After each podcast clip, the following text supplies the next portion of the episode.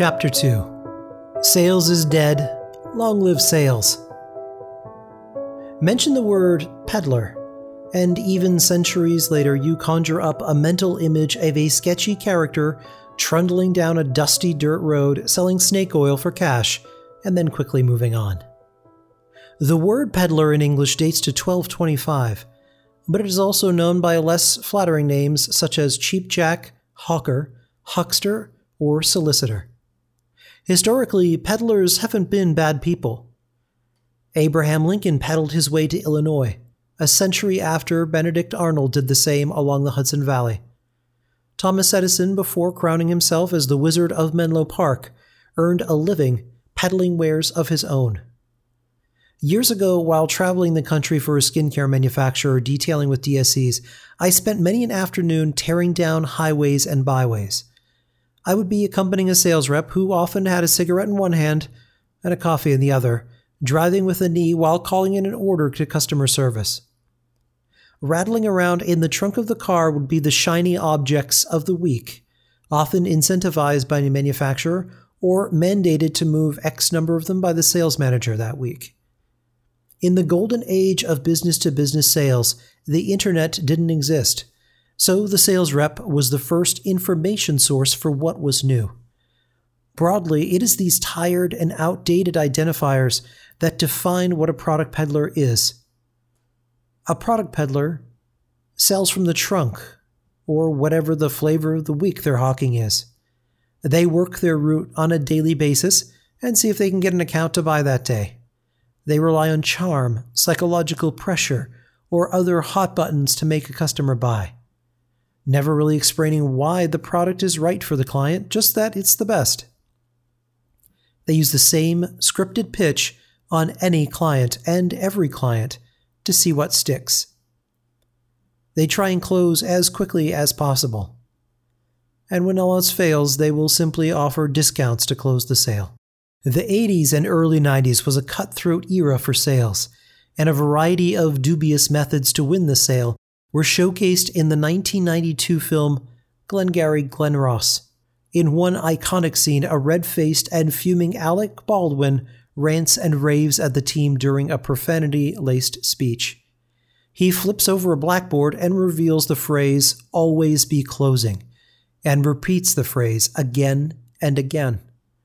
That worked great because you could dazzle and use everything from high pressure tactics to a little bit of white lying to also be moving customer after customer to close. Then along came the internet, and all of that changed. The internet and a century of advertising are making peddlers extinct. The internet has shattered the comfortable role we held for almost a century. Now it's no longer our job to frame a first impression, as chances are the customer already has an impression based on what they've read, seen, or heard online. Even if they haven't heard of the product or brand you are repping, the moment you leave from that first appointment, you can bet they're going to hit websites, read reviews, watch videos, or ask other hairdressers in message boards and Facebook groups about it. If you listen to old time radio like I do, the way products were sold before Madison Avenue was frankly charming. Pitches were delivered with a wink and a nod, and a remarkably simple concept an almost aw shucks common sense. We bought things because there was an explained practical need or an emotional need. We've come a long way since then, and unfortunately for you and us, Wall Street and Madison Avenue spend decades finding new ways to persuade manipulate, trick, or shame consumers into making decisions. In real estate or banking, retail, or even services like hiring a plumber or a roofer, at some point in our lives, often more than once, we were fooled and bought the product. We psychologically detect lies now, often without knowing. A product peddler historically has to move on to the next town because they wear out their welcome. Their tricks work just once, and they have to move on. The problem isn't yours, the problem is in fact systemic. Hard selling methods that worked in banking or IT lead to all manner of sales books, coaches, and programs that were focused on hard selling. Here's the problem peddlers pitch, but don't listen. A typical sales call goes like this Hey, Janice girl, how are things going? good, good. Hey, we just launched this week with the Electra Rainforest Permanent Pigments line, and it's something else. It has everything super concentrated pigments, none of the bad stuff, three times longer lasting, 50% more tonality, and they are really getting aggressive. Complete color buyback. They'll swap everything in your room out. The stuff has been everywhere. Allure, Refinery 29, Celine Dion swears by it. Janice, what she's likely thinking. Oh, I like this packaging. The story is interesting. I like these features and the science is great. Plus, they'll swap out my color. At some level, we also have become very savvy when it comes to sniffing out something when it's not authentic. How many products do you represent now that you've never tried, experienced, or even believe in? We are so much better today than we once were at sniffing out people who are fake. It's the knee jerk reaction we have when wandering into a department store and have a sales rep ask, Good morning, is there anything I can? We cut them off there. We do so because we are exhausted at being sold, and at this point can detect when something isn't authentic almost immediately. It's gut instinct, and it serves us well. Moreover, this industry is one built on caregiving, artistry, beauty, emotion, and empathy. Hardline sales tactics are diametrically opposed to everything these traits stand for and serve as a turnoff to new cold calls.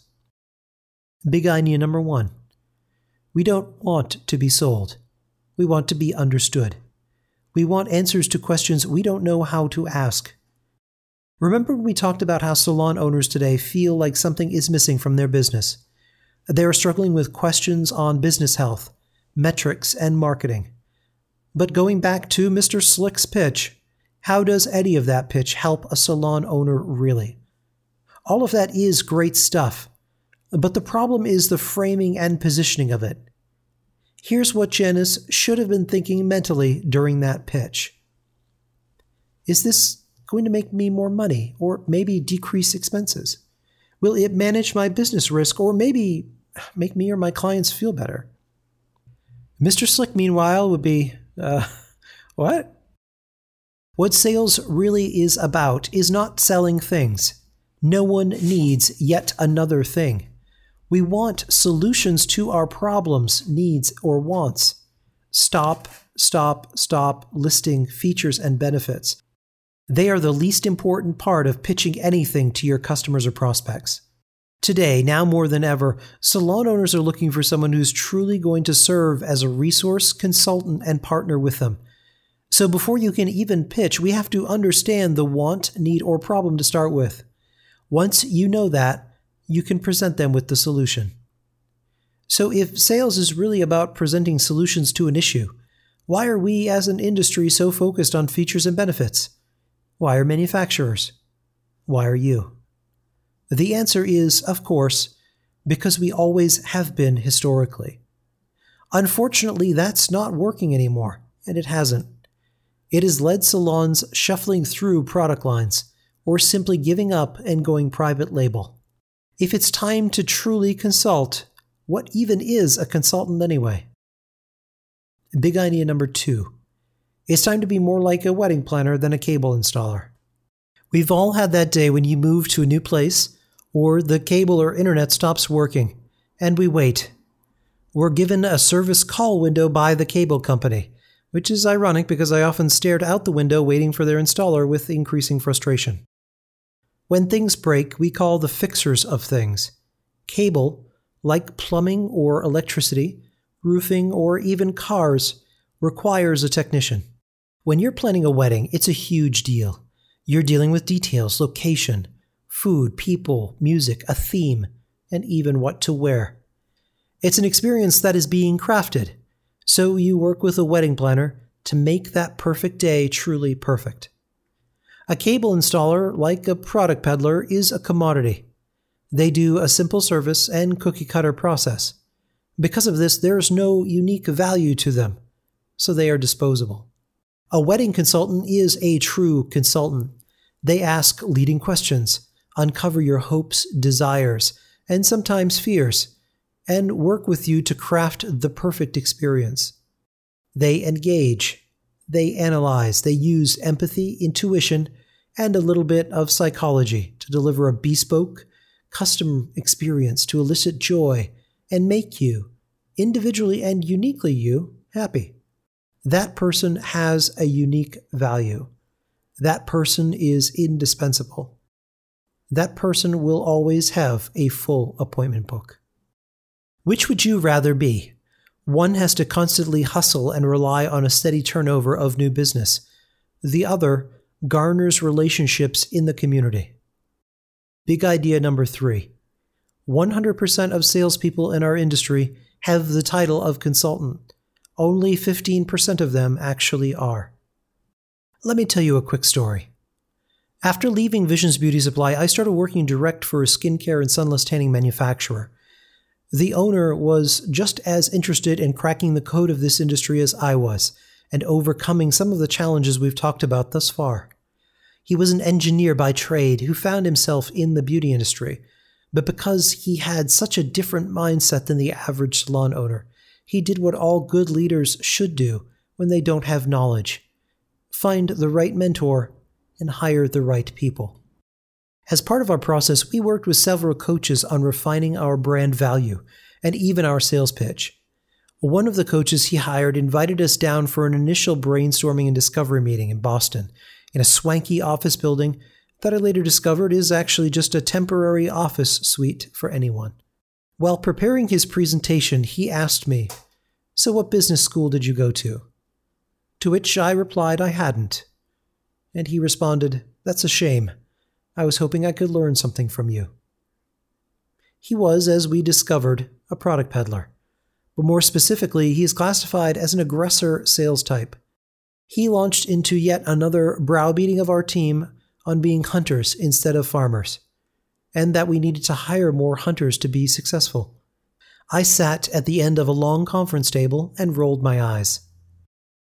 By this point, like you, I had been in distributor sales trainings where we'd hear slick sales coaches pant breathlessly and red faced that you needed to be a hunter to succeed in this industry. The Harvard Business Review published a psychographic study by Lynette Ryals and Iain Davies on the types of salespeople. And guess what? There are more types of salespeople than just those two types. let me tell you why this analogy is out of date garbage dreamed up by Wall Street and sales coaches who've been spreading it around ever since. Deciding whether you're a hunter or a farmer would mean that you view your clients or clients to be as prey or produce. The moment you do that, the moment you start to look at them hungrily as something to be conquered, bested, or harvested, you have destroyed your ability to make an authentic connection. As we've already talked about, we are jaded by over a century of slick salespeople who conned us into cheap cars or shamed us on the TV to buy a gadget to wrap around our midsection and electrocute our stomach into washboard abs. We don't believe or listen to it anymore. In fact, we detect and tune out that person in seconds. It's time to bury hunting and farming and leave it in the 20th century. Hunters will always have to hunt new prey. Farmers will be forever tilling over the earth or scrounging in the underbrush for sweet berries. You deserve better than that. Your customers deserve to be treated better than that. I also know that change is incredibly hard, especially considering we've been trained on broken methods or have been selling on an outdated method for so long. But I want to give you some hard numbers that surprised even me. The study published in the Harvard Business Review I talked about earlier was an exhaustive review of eight classifications of salespeople, and more importantly, how they performed on three metrics of success generating leads and relationships, moving customers down a sales funnel, and closing the deal. During the course of this study, they discovered some eye opening facts. Only 9.1% of every sales appointment ends in a sale. $1,760 of profit per sale is needed to cover the cost of failed sales meetings, assuming that the meetings cost an on average $160, including gas, coffee, and your time. Only one out of 250 salespeople actually exceed their targets. To put this last one in perspective, you have the same odds of having twins, giving birth to one genius level child, or being randomly audited by the IRS. The eight types of salespeople. During the Harvard Business Review study, they ranked each type performance wise on seven components and skills related to success, from meeting prep to the effectiveness of the sales pitch. Moreover, picture this as a ladder and we'll talk about what each type needs to move up a rung. So let's start at the bottom, the five least effective types. Socializers, the number one least effective. 15% of all salespeople are socializers. This salesperson is naturally charismatic and can impress clients with their friendly chat about everything from their children to cars. While they are friendly and amiable, they somehow never close the deal because they never ask for the sale. Socializers account for 15% of all salespeople. To advance, with the help of a mentor, you can be managed and refocused on goals and objectives. Short term targets will be key, and you need to work on maintaining the kind of warm conversation style you enjoy, but also remember that you need to ask for the sale aggressors. Number two, least effective. 7% of all salespeople are aggressors. This salesperson focuses on negotiating on price alone and will often wheel and deal, redoing intros or bundling value to land that big close. While they rarely give too much away, their biggest challenge is their combative and aggressively hard sales tactics that turn off leads and prospects to advance. This type can benefit from self awareness trainings to see how their style can be viewed as abrasive, and that you can still win big without being so aggressively focused on landing the deal by any means necessary. Learning new skills, you can employ a variety of different sales tactics and gear them to your buyer. You can benefit from more knowledge on products and even a better understanding of the daily life of a salon owner and stylist to gain perspective and empathy. Narrators, the number three least effective. 15% of all salespeople are narrators. This salesperson is a walking encyclopedia of product knowledge, and while they know all of their offerings inside and out, they can be too dependent on scripts. This reliance on memorizing marketing materials means they struggle to answer questions many clients have. To advance, in order to move beyond reliance on the materials your manufacturers provide you, working on your listening and questioning techniques can allow you to anticipate any questions a client may place at your feet. Workshopping improvisation on the fly so that you're prepared when a customer asks you a question that throws you off script. Most importantly, stop relying on printed materials as crutch tools when presenting and shift your focus to the consumer. Focusers. Number four, least effective. 19% of all salespeople are focusers. This salesperson knows their products and believes deeply in them, but they often lack confidence. Because they're so focused on detailing product features and benefits, they forget to listen to what a customer really needs. They pitch before making sure what they are pitching is a match.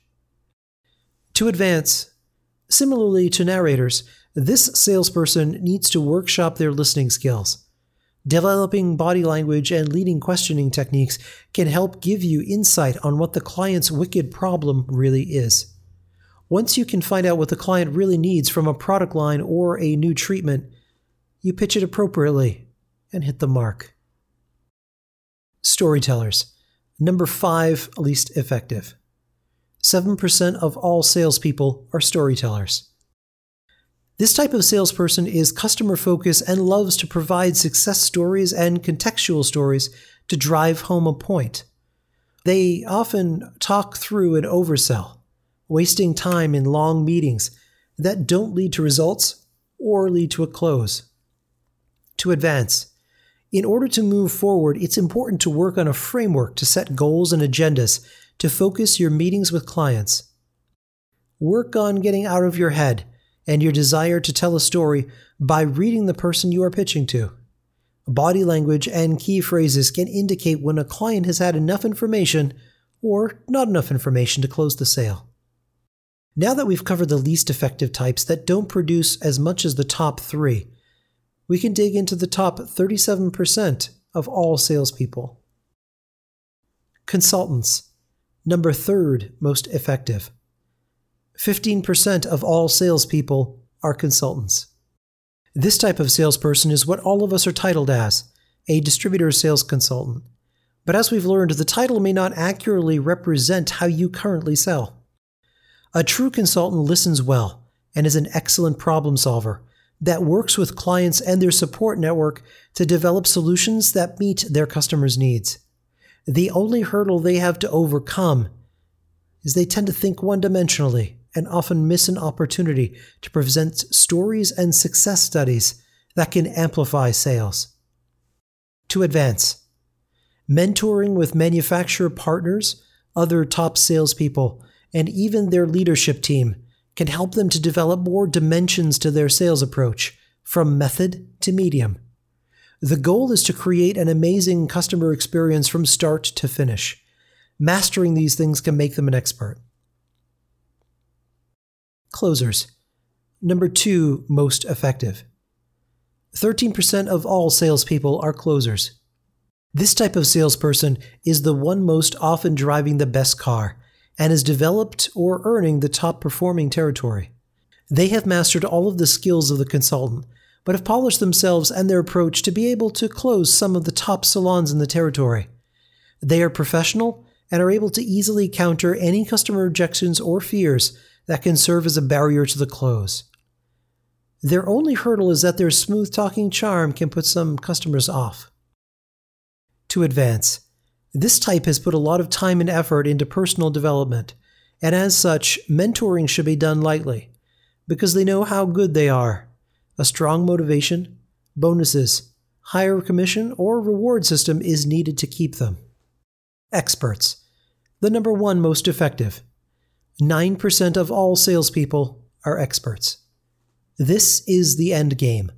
An expert is a seasoned professional who has mastered all manner of delivery and has cultivated their ability to engage, connect, and disarm any and all leads and prospects.